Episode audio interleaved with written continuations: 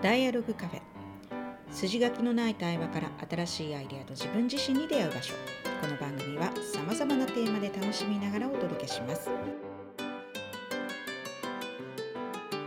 はい、ではあの今回はですね、えーまたオンラインであの海外とゲストをつないでお話したいなと思っております。えー、愛宕翔太さんです。よろしくお願いします。ますよろしくお願いします。はい愛宕さんは今アメリカです。はい、えーサンフランシスコから、はい、今日出てます。サンフランシスコは夜の7時です。はい。夜の7時、日本は昼いいですか12時です。あ、いいですね。ねあの日が出ててね。はい。もうアメリカ行ってどれぐらいになります？今ちょうど9ヶ月ぐらいですかね。アメリカに行って。去年の夏ぐらい。そうですね。えっと、ちょっと日本に、あの、少しの間戻ったりとかもしてるんですけど、正確に言うと5が、4月末うん。で、たまに日本に帰ってるぐらいの感じです。うんほぼアメリカにずっといます。はい。そうですよね。この間も帰ってましたよね。お正月帰ってました？年末年始ちょっと帰ってて、あの、本が出たりとか、あと、帰だ。った時に、たまに帰ってみんなと寿司を握って食うっていう、こう、イベントがあるんはいで、はいはい。はいはいわせてはいはい。帰国してます。なるほど。なるほど。あの、愛宕さんはですね、えーまあ以前、コデアルという会社を、まあ、じ自ら起業して、で、その会社を10年やってたんですよね。自分で。はい。そう大体10ですよね。年ぐらいになります。はい。あの、エンジニア、フリーランスのエンジニアの方と、まあ、企業が出会う、こう、マッチングサイトっていう感じのことをやっていて、で、まあ、その会社をですね、あの、クラウドワークスが、まあ、買収をすると、買わせてくださいっていうことで、その時の、あの、M&A の担当を私がしていてですね、それで、あの、愛宕さんとは、まあ、知り合ったというか、うんで、あその、それが2021年ですね、の、確か10月、9月か10月。ぐらいですよね。そはい。れぐらいの。タイミングで、あの、クラウドワークスの、まあ、子会社にコデアルがなって、で、そこから1年間、愛宕さんは、あの、クラウドワークスの、まあ、子会社の社長として、あの、一緒に働いたはい。っていう、なんかそんな、あの、縁でですね、あの、当時は、まあ、私は、あの、まあ、M&A した担当っていう形だったんですけど、事業は成田さんと結構やってましたよね。はい。もうほぼやりとりのメインは成田さんですかね。はい。そう、あの、成田さんただきました。と愛宕さんは結構、あの、子であるがっつり、あの、やってっていう、はい。あの、一年を過ごし、ただそこから、あの、次のチャレンジっていうことで、今、アメリカで MBA を勉強中っはい。学生ね。なんですよ。今日も空き教室をちょっと見つけてこれに出てるみあ、たいなあ、感じそうなで。なんんだ。え、今これ、学校です。学校なんですね。学校あ、なんですよ。えキャンパスー、なんですね。はい。キャンパスにいます。はい。うん学校は、あの、月金毎日行ってる感じなんですか？そうですね。極力頑張っていくようにしてます。はい。ん、え、大変です？うん、いや、で。もなんか、内容的には、英語は大変っていうのはあるんですけど、うん、内容は、一応僕はあの、経済学部うだったん、んで、うん、その、内容自体はどっかで見たことあるようなやつなんうで、MBA なのん、で、う経営ん。学修士なんで、あの、中身的に困るってことは正直あんまないうですね。あ、そうなんですね。はい。あ、なんかね、まあ、なんでそのアメリカに行こう。と思ったかみたいな話もうん。ちょっとおいおい聞きたいなと思うんですけど、あの、ぜひ。愛宕さんって、まあ、なんでしょうね。あの、結構キャラクターというか、これはい。までの生い立ちとかも含めて、はい。割と個性的って自覚あ、ありますよね。え、いえ、や、あ、ないです。な、ないですか？全あ、然ないんですよ。え？ノーマルだと思ってますから。本当？いやいや、本当に本当に。いやいや、結構あのユニークな、あの、あ、まあ、一見普通な感じもしなくもないけど、なんかまあ、ちょっとまあ、ストイックさもあるし、ちょっはい。と普通、王道を行く感じではない感じのああ、でもちょっと、ラではないですか？それはあるかもしれない。なんか、あのーなんだろうな。まあ、特に東京大学に入った後とかは思ったことなんですけど、ああ、なんか王道ですげえ、その、競争しても、結構厳しいな、みたいなのがあるんで、はいはいはい。うんちょっとずらすみたいな。ね、うんでも、なんか、なんだかんだ結構真面目にやんないと、何事も結果出ないから、うんちょっとずらし、人ととずらしながら、なんか頑張ろうかなっていう感じですかうんね、イメージで言うと。なるほど、なるほど。で、ちょっと人とずらすっていう中に、まあ、東大卒で寿司大将のやつがいないってことを調べたんで、ちゃんと。まあ、いないよね。はい。だから、今、大将って呼ばれてますけど、もうん。う、あ、これ面白そうじゃんっていうのをちょっとなるほど思って、寿司もやってる感じですかね。なるほど、なはいるほど。そうそう。いくつかキーワードが出たんですけど、もうすでに謎な感じの。謎な感じで、もう聞いてる人、あたこさん、な、何それみたいな。東 そう大だけなんど、か寿司大将でアメリカいて、何なのみたいな 感じだと思いますけど、あの、そうなんですよ。まあ、あたこさん、あの、東大を出てるんですけど、でも、割と苦労してというか、あの、結構お家はなかなかは、比較的ハードモード、あんまお金なかったなとか、うん。その、うん。親父がまあ中学、まあ尊敬していますけど、本人もちょっと書いてますけど、成長論の中にも書いてますけど、あの、中学校までしか行ってなかったりとか。で、あと、うん本の中には細かく書いてないですけど、自分が5歳の時に、まあ母親の脳腫瘍が見つかってう、ん、で、もう歩けなくなるかもしれないっていう状況がある中で、あの、うん父は働き続けてたりとかするので、まあ、うん多少はハードなことがあったのかなとは思いますね。すね。うんあの、はい出身は長崎県ですよね。はい、長崎ですね。はい長。崎のどこですか？えっと、市内なんですけど、あの、平和記念像って言って、こう、こういう、こういう銅像はいはいが、はいはいはいあれ、あの辺に住んなんです。だからもう本当原爆落ちたところらへんに住んでました。はい。そうなんだ。はい。そうそう、あの、和田秀樹さんっていうね、精神科医かつ、あの、受験の神様みたいな、そうそう、鉄六会の創業、創業者、創設者はい。の、あの、和田秀樹さんっていう非常に結有名な、あの、方がいらっしゃるんですけど、その方と愛宕さんが最近本を出版されて、成長論っていう本なんですけど、その、あ愛宕さんと和田先生が、あの、対談してる形式の本なんですよね。で、そこにも、まあ、あの、えっと、だコメントされてたかと思うんですけど、その長崎で、はいこう、おじいさんとかは被爆者なんですか？おじいさん、お父さん方？あ、違う。えっとですね、正確に、まあ、ことこまでもっ、てね、書いてああ、そうだ、そうだ。広島と長崎って、そうだ、そうだ。うん。あの、そうで、で細かく言うと、父方の家系の方が、えーっと、長崎で被爆していて、で、うん母方の、母はもう亡くなってますけど、母方の、えー祖父母、こちらの家系は広島で被爆してるんですよ。うん。だから、長崎ってそういう、その、まあ多分一定の年代以上だと被爆者の方が当然たくさんいらっしゃるわけじゃないですか。はい、そういうのっはいてやっぱりあるんですか？長崎の人たちの中では。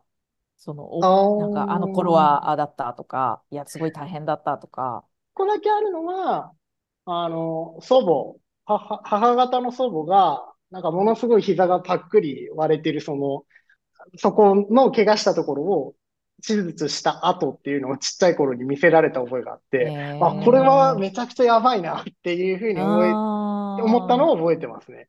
あ大変だったんだな、へみたいーへーな。はい。なんかね、そ、そういう、まあでも、そこから、まあ、直接はあまり語ら、語りたがらない方が多いのかもしれないですけど、はいなんかその辺の本にも書かれてましたけど、結構生きてるだけで、こう、ラッキーぐらいの、本当に思ってて、で両方とも被爆して亡くなっちゃってたら、うんそもそも自分は生まれてないんで、うん、その、かなりついてるだろうと思ってて、うんうんあの、その段階で。かなりついてるだろうって思う、ね、その感覚がすごい、はいすごいですよね。うんなんか、素敵。いつのね、これ、ポッドキャストだから音声だけなんですけど、すっごい笑顔で今ね。あの 笑ってますね基。本、そう、基本笑顔ですよね。ね、笑顔でこあう顔、顔が、こう顔、型ができてるみたいな感じです。それはめっちゃ言われますねあ。すごい言われる。えで、確かにアメリカに来てからも英語でうんもそれめっちゃ言われるんで。そうなんだ。はいへー日本人ってね、割とむす、むつっとしてるように見えるって言いますもんね。感情読みにくいってね。そうそう言われるけど、そういう意味ではちょっと日本人離れした感じの 感じですね。アメリカでも。で、あのーまあ、結構ね、さっきの話だと、まあ、割とご実家、あのーなんかこの、前聞いたの、お駆け落ちしたとかなんか、なんか言ってましたよね。ご両親が、もともと。あ、あ、でも、なんかもともと僕のアタゴっていう名前は、その、父は5人兄弟の長男なんですけど、うんもともと石橋って名前だから、うん。で、母親が一人っ子でアタゴって名前だったんですよ。で、アタゴって名前に変えたから、父親は、あの、母親と結婚できたっていうのがあって、あんまり賛成されてないんですよ。父親あの、ーなんか結婚っていうのは、いや、中学までしか出てないし、お前ちゃんと働けんのかみたいなこと言われたみたいで。うんうんなんで、親父もよく頑張ってくれたなっていう、名前まで変えて結婚してくれたから僕は生まれてるわけまあ、ついてるな、そこも。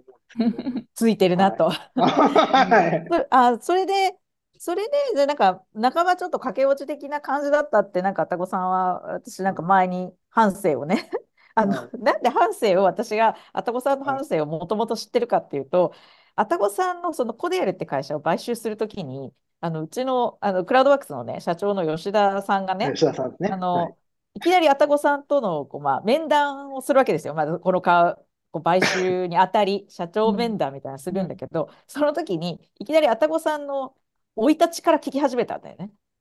ああ、それ確かに覚えてますね。吉田さんはなんか、すごい聞かれて、あそうそうそうそう。なんかね、掘りあぼり、掘り聞くなーと思って。そうそう、事業の方話とか、会社の話とかじゃなくて、あたごさんの生い立ちをヒアリングし始めて、すごいね。それえ M&A の。M&A のそう。面談で。そうそう面談で。いやでもね、結構吉田さんそういうスタイルというか、あのーまあやっぱりね、経営者の方がどういう人となりがね。人なのかっていうのが、すごいあの、まあグループに迎え入れるっていう意味でも大事だし、うんまあどういうその人柄の方が作ってきた会社なのかみたいなことは、すごいあの、まあ重要だっていうことで、うんで、それで、あの、あたぐさんも来てね、なんか、何聞かれるんだろうと思ってきたらいきなりなんかね、ご実家、お父さんはどんな方ですか？お母さんはどんな方ですかっていうところから 始まって、はい。それで私はそれを横で聞いてたから、あの、あたごさんってこういう人なんだっていうのを、あの、ある程度、まあ、知ってるんですけど、そうそう。で、はいその時も、まあなんか、ご両親、まあ半ば駆け落ちのような形で、で、お父さんは、まあ、あの、中卒だと。で、えっと、でも、あたごさんって、まあさっきから東大っていう話が出ましたけど、成績は良かったんですか？勉強できたんですか？悪くはないぐらいの感じで、てか僕うんも、あの、弟がいて、実は。えうんーっと、なんだろう。弟のがちょうど、なんか出来が良かった、ちっちゃい時。すごい掛け算とか、なんか小学校僕は1、2年生とかでまだ九九あんま言えないな、みたいな時に、幼稚園の弟がスラスラと言うみたいな。うんで、なんか、ご飯とか食べ行った時のメニューも、なんか読めて、自分でオーダーしてるみたいな。僕とかあの、え回転寿司、あ、まあ、寿司、回転寿司屋でもその、回ってないのをオーダーしたりはするじゃないですか。ーマグロくださいとか。あれがちょっと恥ずかしくて言えなくて、弟に言ってもらってたっていうのがあるんで、えなんか直接言えなくて。おい、え、おいくつ下なんですか？えっと、学年で言うと4つ違っていて、3うんうんうん。歳下っすね。えー、学年4つ違ったら、そのぐらいの年の4歳って結構大きいですけどいなんで結構ショックじゃないですか。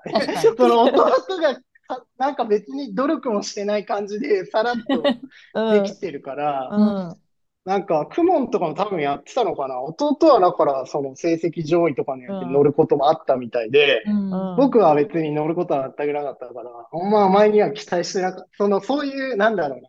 ちゃんとちっちゃい子がとにかく成績が良くて、悪くはないけどみたいな。うんそんなに目に留まるほどではないぐらいの感じですね。えーえでもお父さんは、まあ、ご自身が、まあ、中卒だと子供には大学とかそういうプレッシャーかけてくるタイプだったんですか？ああ。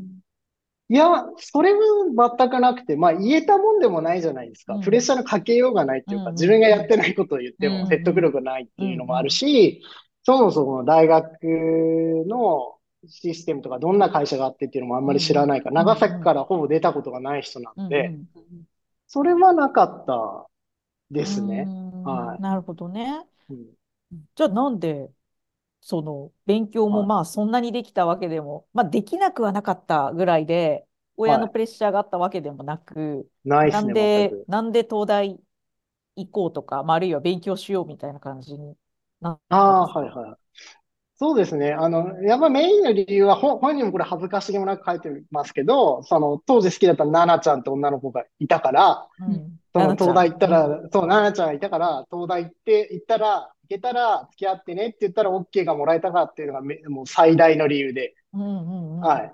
まあ、あと、あんまり裕福じゃなかったから、渋谷に出れる、学費安く出れるとか、その、サブな理由はありますけども、一番の理由に比べたらもう、どうでもいいぐらいの理由なんで。ああ。はい。ちゃんは同じ高校の子？いや、僕あの、1年浪人してるんで、あの、浪人してた時に同じクラスだったっていう、予備校あの関係性予備校みたいなので一緒だったっていう。はい。はい。あたおさんでも高校は結構いい高校ですよね。高校はいい高校です。私立いい高校行ってのます、なんだっけ、星雲学園でしたっけ？そうです。西安高校っていうところに行って西て安、あの、中比較学からで的す、か？いや、中学は、あの、地元のところに行ってるんで、うん私立に行ったのは、あの、もう幼稚園からずっと見て、だ、高校だけですね。うんだそれも奨学金もらって行ってたのがあるんで、うん。はいじゃあ、それ高校入るときもそれなり結構勉強したってことですか？いや、それも、なんだったかな、正確には覚えてないんですけど、奨学金もらうためのテストがあるんですよ。うーん。なんかそこだけ頑張るみたいな。これがないと学校行けないからっていう。うんなんかその、少年場になると頑張るんですよ。その肝心なところだけは頑張るっていうのは昔からやっぱ変わんないので、うん。でもそれでね、やれるのすごいよね。うんコツ、なんとかするしかないんでなのかな器用なんですかね結構。うーん、なんですかね。あんまり効率がいいとも思わないですけど、なんか、急所だっていうところが来た時うんに頑張れるっていうのはあるかもしれないですね。常には頑張ってないので、あんまり正直言うと。うん。うんうんえ、じゃあエネルギーのそのかけ方が、こう、はい。なぎのところと、こう、クッと入れるところの、こう、爆発力みたいな。はい。流しのとこはもう、ほぼ聞いてなかったりするし、まあまあ、みたいな。今もだから MBA とか言って MBA の中で、あの、ディーンって言っていい成績取ったらいろいろありますけど、もう全く気にしないので、もう、それこそ東大に受かった時と一緒で最低点プラス10点取れれば合格できるんだったらそれでいいって考えてたのと同じで、卒業さえできればいいって思ってやってるんで、なんかそれを捨てるとこは捨てますね。うんうんなるほどね。え、そのさっきの奈々ちゃんがきっかけで東大目指したってことは、高校時代は別に東大目指してたわけではないですか？えっと、一応、受験はしてるんですけど、うんなんだろうな、その、受かるか受かんないかの当落線上ってさすがにわかるじゃないですか。絶対受かんないっていう状態で流し受験はしてるっていう感じですかね。ああ、じゃあもう現役の時は、まあ、む、まあもう、こりゃ無理だな、みたいな。そう。てか、無理なんですよ。はい。で、で、で、でも東大じゃなくて他の大学受けていくっていうことだってできるわけじゃないですか。ありですね。なんで、まあ、その時って、ちょっと恥ずかしいですけど、大学入って何やるとかも決まってないし、うんナナちゃんに出会う前じゃないですか。だからやっぱり 頑張る理由がないじゃないですか。だ頑からなんか、張る理由がないどこの大学に行くんだろうっていうのもわかんないし、うん。センターの点数も覚えてないけど、何点台とかな、600点台とかじゃないですか？うん橋にも棒にもかかんないし、何したいかわかんないから、ちょっとこのまま社会出るの微妙だなっていう。ああ、でも、まあよく、まあだからそういう意味では、あんまり高校時代は、んなんか頑張りどころが見つからないというか、あ目標もあ、なくって感じだったってことですか？それで言うと、えっと、大学受験以外も頑張ってるポイントっていうのはあって、あの、中学校の時に今よりその15センチ背が低くて20キロ体重が重い体型だったんで、バスケットボール部に入って激痩せするみたいなのがあったりとか、まあこれとか結構大きいんですけどで、こう、それが中学の時の大きなイベントで、で、うん高校に入ってからは、まあバスケットはやっぱやっても、痩せたけど、試合全然出れなかったんで、結構頑張ったんですよ、自分的には。うんあの、やったけど、時間投資したってことです。うん補欠だからずっと、試合出れないから、ううんんじゃあ囲碁部に入ろうってなって、うんだから僕実は寿司の大将やる前に囲碁部大将やったことあったんですよ。で、大将経験があった。大将、大将。いや、本当にあ囲碁、囲碁のあの、あの、なんていうか最初の戦法とか、そういうのの対象ってことね？あ、そうチいうことね。戦、団体戦で3対3でやるんですよ。高校の囲碁っていうのは。うん。その時に大将をやらせてもらってて、初めての大将だったんですけど、その、その囲碁は頑張ってました。だから全国大会も行けたし。え、すごい。うんうんうんはいはい。その時はやっぱチームで全国大会行こうねってなってたし、行きたかったんで、まあちょっとまたそれもいろいろやってなんとか行ったんですけど、うん。はいそっか。じゃあなんか、自分は工夫したり、こうスイッチ入って目標設定ししたらやれるんだっていうような成功体験はいくつかあったっていう感じなんですかね。そうですね。あの、一貫して本を書いた、成長論の本も書いた理由です。考え方とやり方次第で何でもできるっていう基本の考え方があるのは、やっぱりそういうもの、今話したようなものがあるから、うん。そういうふうに、あの、思えてる。要は、うん。おめでたいねって、その一緒に本書いた和田秀樹先生にもよく言われるんですけど、あたおさん本当おめでたいよねって、言われるんで、うんうんうんそういうとこがおめでたいんじゃないですかね。うんそうですよね。結構自分は、や、なんかやりゃできるんじゃないかっていう感じがあるってことですよね。うんはい。しかも、なおさらなんか思ったのが、例えば、囲碁部の話もチーム戦じゃないですか。別に個人戦じゃないし。うんうんで、さす、大学受験はさすがに個人戦みたいなところありましたけど、和田秀樹さんの受験は要領とか数学は暗記だっていうものを読んだから、まあ受かってたし、っていうのも。で、あと、そう、そういう助けがあるわけじゃないですか。で、社会に出たらなおさら仕事とかなってくれば、よりチーム戦の度合いが増すから、ううん。んなんか、チーム戦でうまくやれば余計何でもできるんじゃないっていう感覚があって、うん。別に自分がすごいからできるっていうよりは、うん。うん。うん。うんなんかそういうふうに思ってますね。うん。なるほどね。うん。でうまく人の力もね、借りちゃうっていうか、そういう、なんかあんまり自分でやんなきゃっていうこだわりがないってことですよね。自分じゃやれないっていうのが分かったりしますからね。一人じゃ無理じゃないっていう。特にアメリカに来てからも、はい。あの、いっぱいそういうことを感じるので、はい。うんなね、るほど高田さんって、その高校時代とかって、こう結構はいクラスの中心とかになるタイプですか？ああ、そこで言ううとん、高校、えっと、一番変化が大きいのはやっぱり痩せる前、後なんですよ。うんうん。えっと、痩せる前、もう本当デブメガネなんで、うん。あの、まず目立たないんですよ。うん。ちょっとその、さっき弟に寿司のオーダー代わりに言ってもらうっていうクラスの陰キャっていうのが自分のキャラクターです。うん。でただ痩せて、特に中学から高校、私立、ちょっと違うところに国立でとか行った理由の一つでもあるんですけど、うんちょっと高校デビューじゃないけど、姿形が変わってるからうん、一回デブメガネだったやつが痩せても、その学校だとやっぱあんまポジション変えにくいんですよ。本当に思ってて、これ、心の底から。うんだから、高校私立に行って周りの環境がすごく変わるじゃないですか。はいはい。だから、その後はちょっとずつ今のちょっと陽キャ寄りになっていったというか、大将っていう今のキャラほどじゃないですけど、うん。だんだんこう外に出ていくようになったって感じですね。ううん。んいやすごい面白いなと思って、その、なんか、もともとこう、い陰キャ、陰キャポジション はい。で、例えばでもそこに対して、こう、ま、周りにこう、ちょっとネガティブな気持ちとかがあると、その、見た目が変わった時に、あと環境変わった時に、こう、ポジティブな環境でも、なんだろう、ちょっとひねくれる人もいると思うんですよ。なんだよ、こいつらと。あの、ああ、見た目で態度変えてきやがってじゃないですけど。はみたいなところの、なんだろう、こう、ひねくれる人も結構いると思うんですけど、なんかトランジションが、なんか、スーッと、なんでそんなすぐに陽キャにスーッとなったのかなっていうのが、面白いなと思って。確か。になんか、うんそこどう思いますそれ、それで言うと、なんか役割に、役割を変え慣れてるっていうのはあると思思ってますね。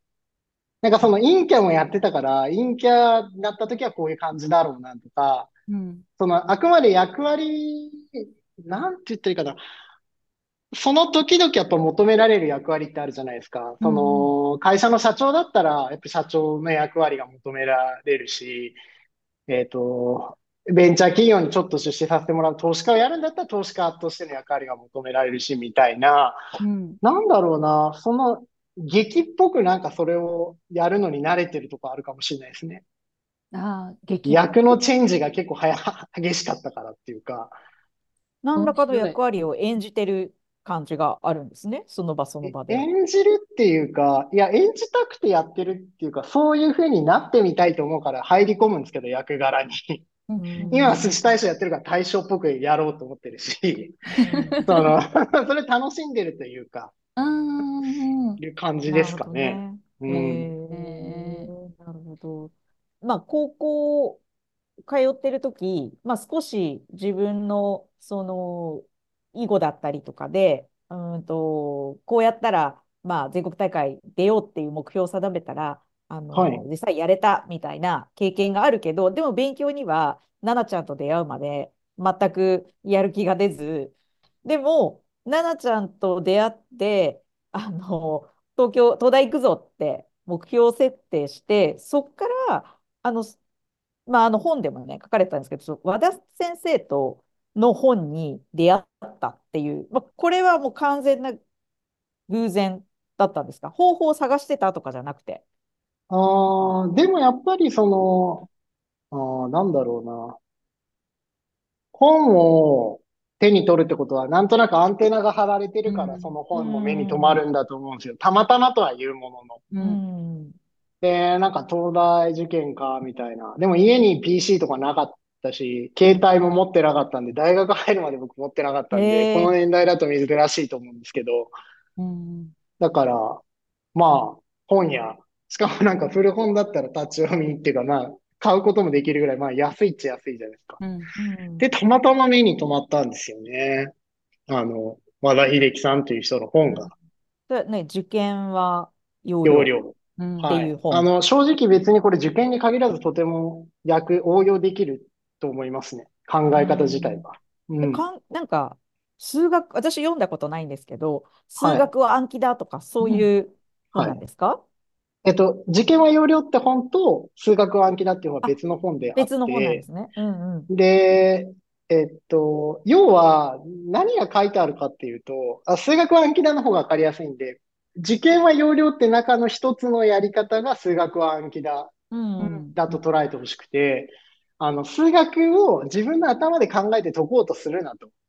うんうん。別に受験、たかが受験数学だと。研究者になるわけじゃないんだったら、うんうんうん最初に回答を見て理解して解けばいいじゃんっていう。うんうんうんうんで、これ結構理にかなってるなと思ってて、例えば、経営者っていう役割をやらせていただくときも、うんいい会社って、儲かってる会社って、まず何やってんだろうって回答を見た方が早くないって思うんですよ。で、見てから最初真似しながら、そういうふうに数字作ればいいじゃんって思うので、うん。なんかそういうところで役に立ってると思うっていう話をしていて。うんなるほどね。すごいなんか AI に読み込ませる感じ。インプット。ああ、確かまずイ。ンプット。あー。まあ、じゃあもう最初に正解見て、この通りやりゃいいじゃんってやった方が、そんなゼロから自分で考える必要、まあ、たか、まあ、その、まさに、たかが受験っていう言い方をされて、それすごいなんかし、あの、なんていうかな、一つの考え方っていうかね、あの、はい。それはまあ、よしあしあると思うんですよ。いろんな意見があると思うんだけど、でも、あの、和田先生も、あの、愛宕さんも、受験なんて、たかが手段なんだから、もう割り切ってやりゃいいじゃんみたいな、そこに本質を求めに行くらよっていう、いやいや、そんな本質とかどうでもいい。早く終わらして、なんかうんデートに行った方が良くないですかって、先生と普通に話して。る。そうそうそう。いや、なんかね、うん。それね、いや、うん。あの、それ、そうやって、ある意味割り切って、すがすがしいなって思ったのね。うんうん。逆になんか受験って全然本質的じゃないから、やっても意味ないっていう意見もあるわけですよ。ああ、なるほど。うん、はいはいはい。そんな本質的じゃないものに時間をかけて、はい。あの、やる受験なんて意味がないから、まあ意味がないから、じゃあ大学行かなくていいのかってそこまで割り切れる人は そうなかなかいないんだけど、でも、まあ、あの、ひ批判的な、あの、意見っていうのもあるなと思うんだけど、はいまあなんかそんなことを、無駄になんかそういうこと考えるより、いいじゃん、やっちゃえば、みたいな。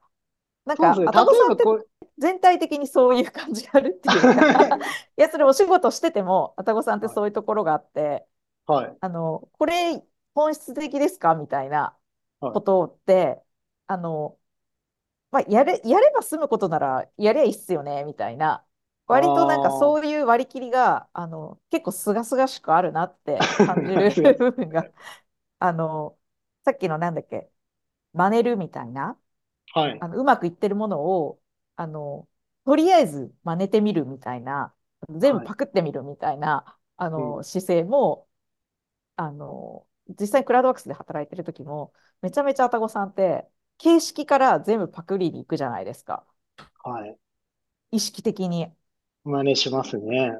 うん、はいあれはもうなんか自分の中にセオリーがあってその気まぐれでやってるんじゃなくてそうしようと思ってやってるんだなっていうのが明確にわかる感じなぐらいくどいぐらいあのそのフォーマットを律儀に全部守ろうとし、したりするじゃないですか。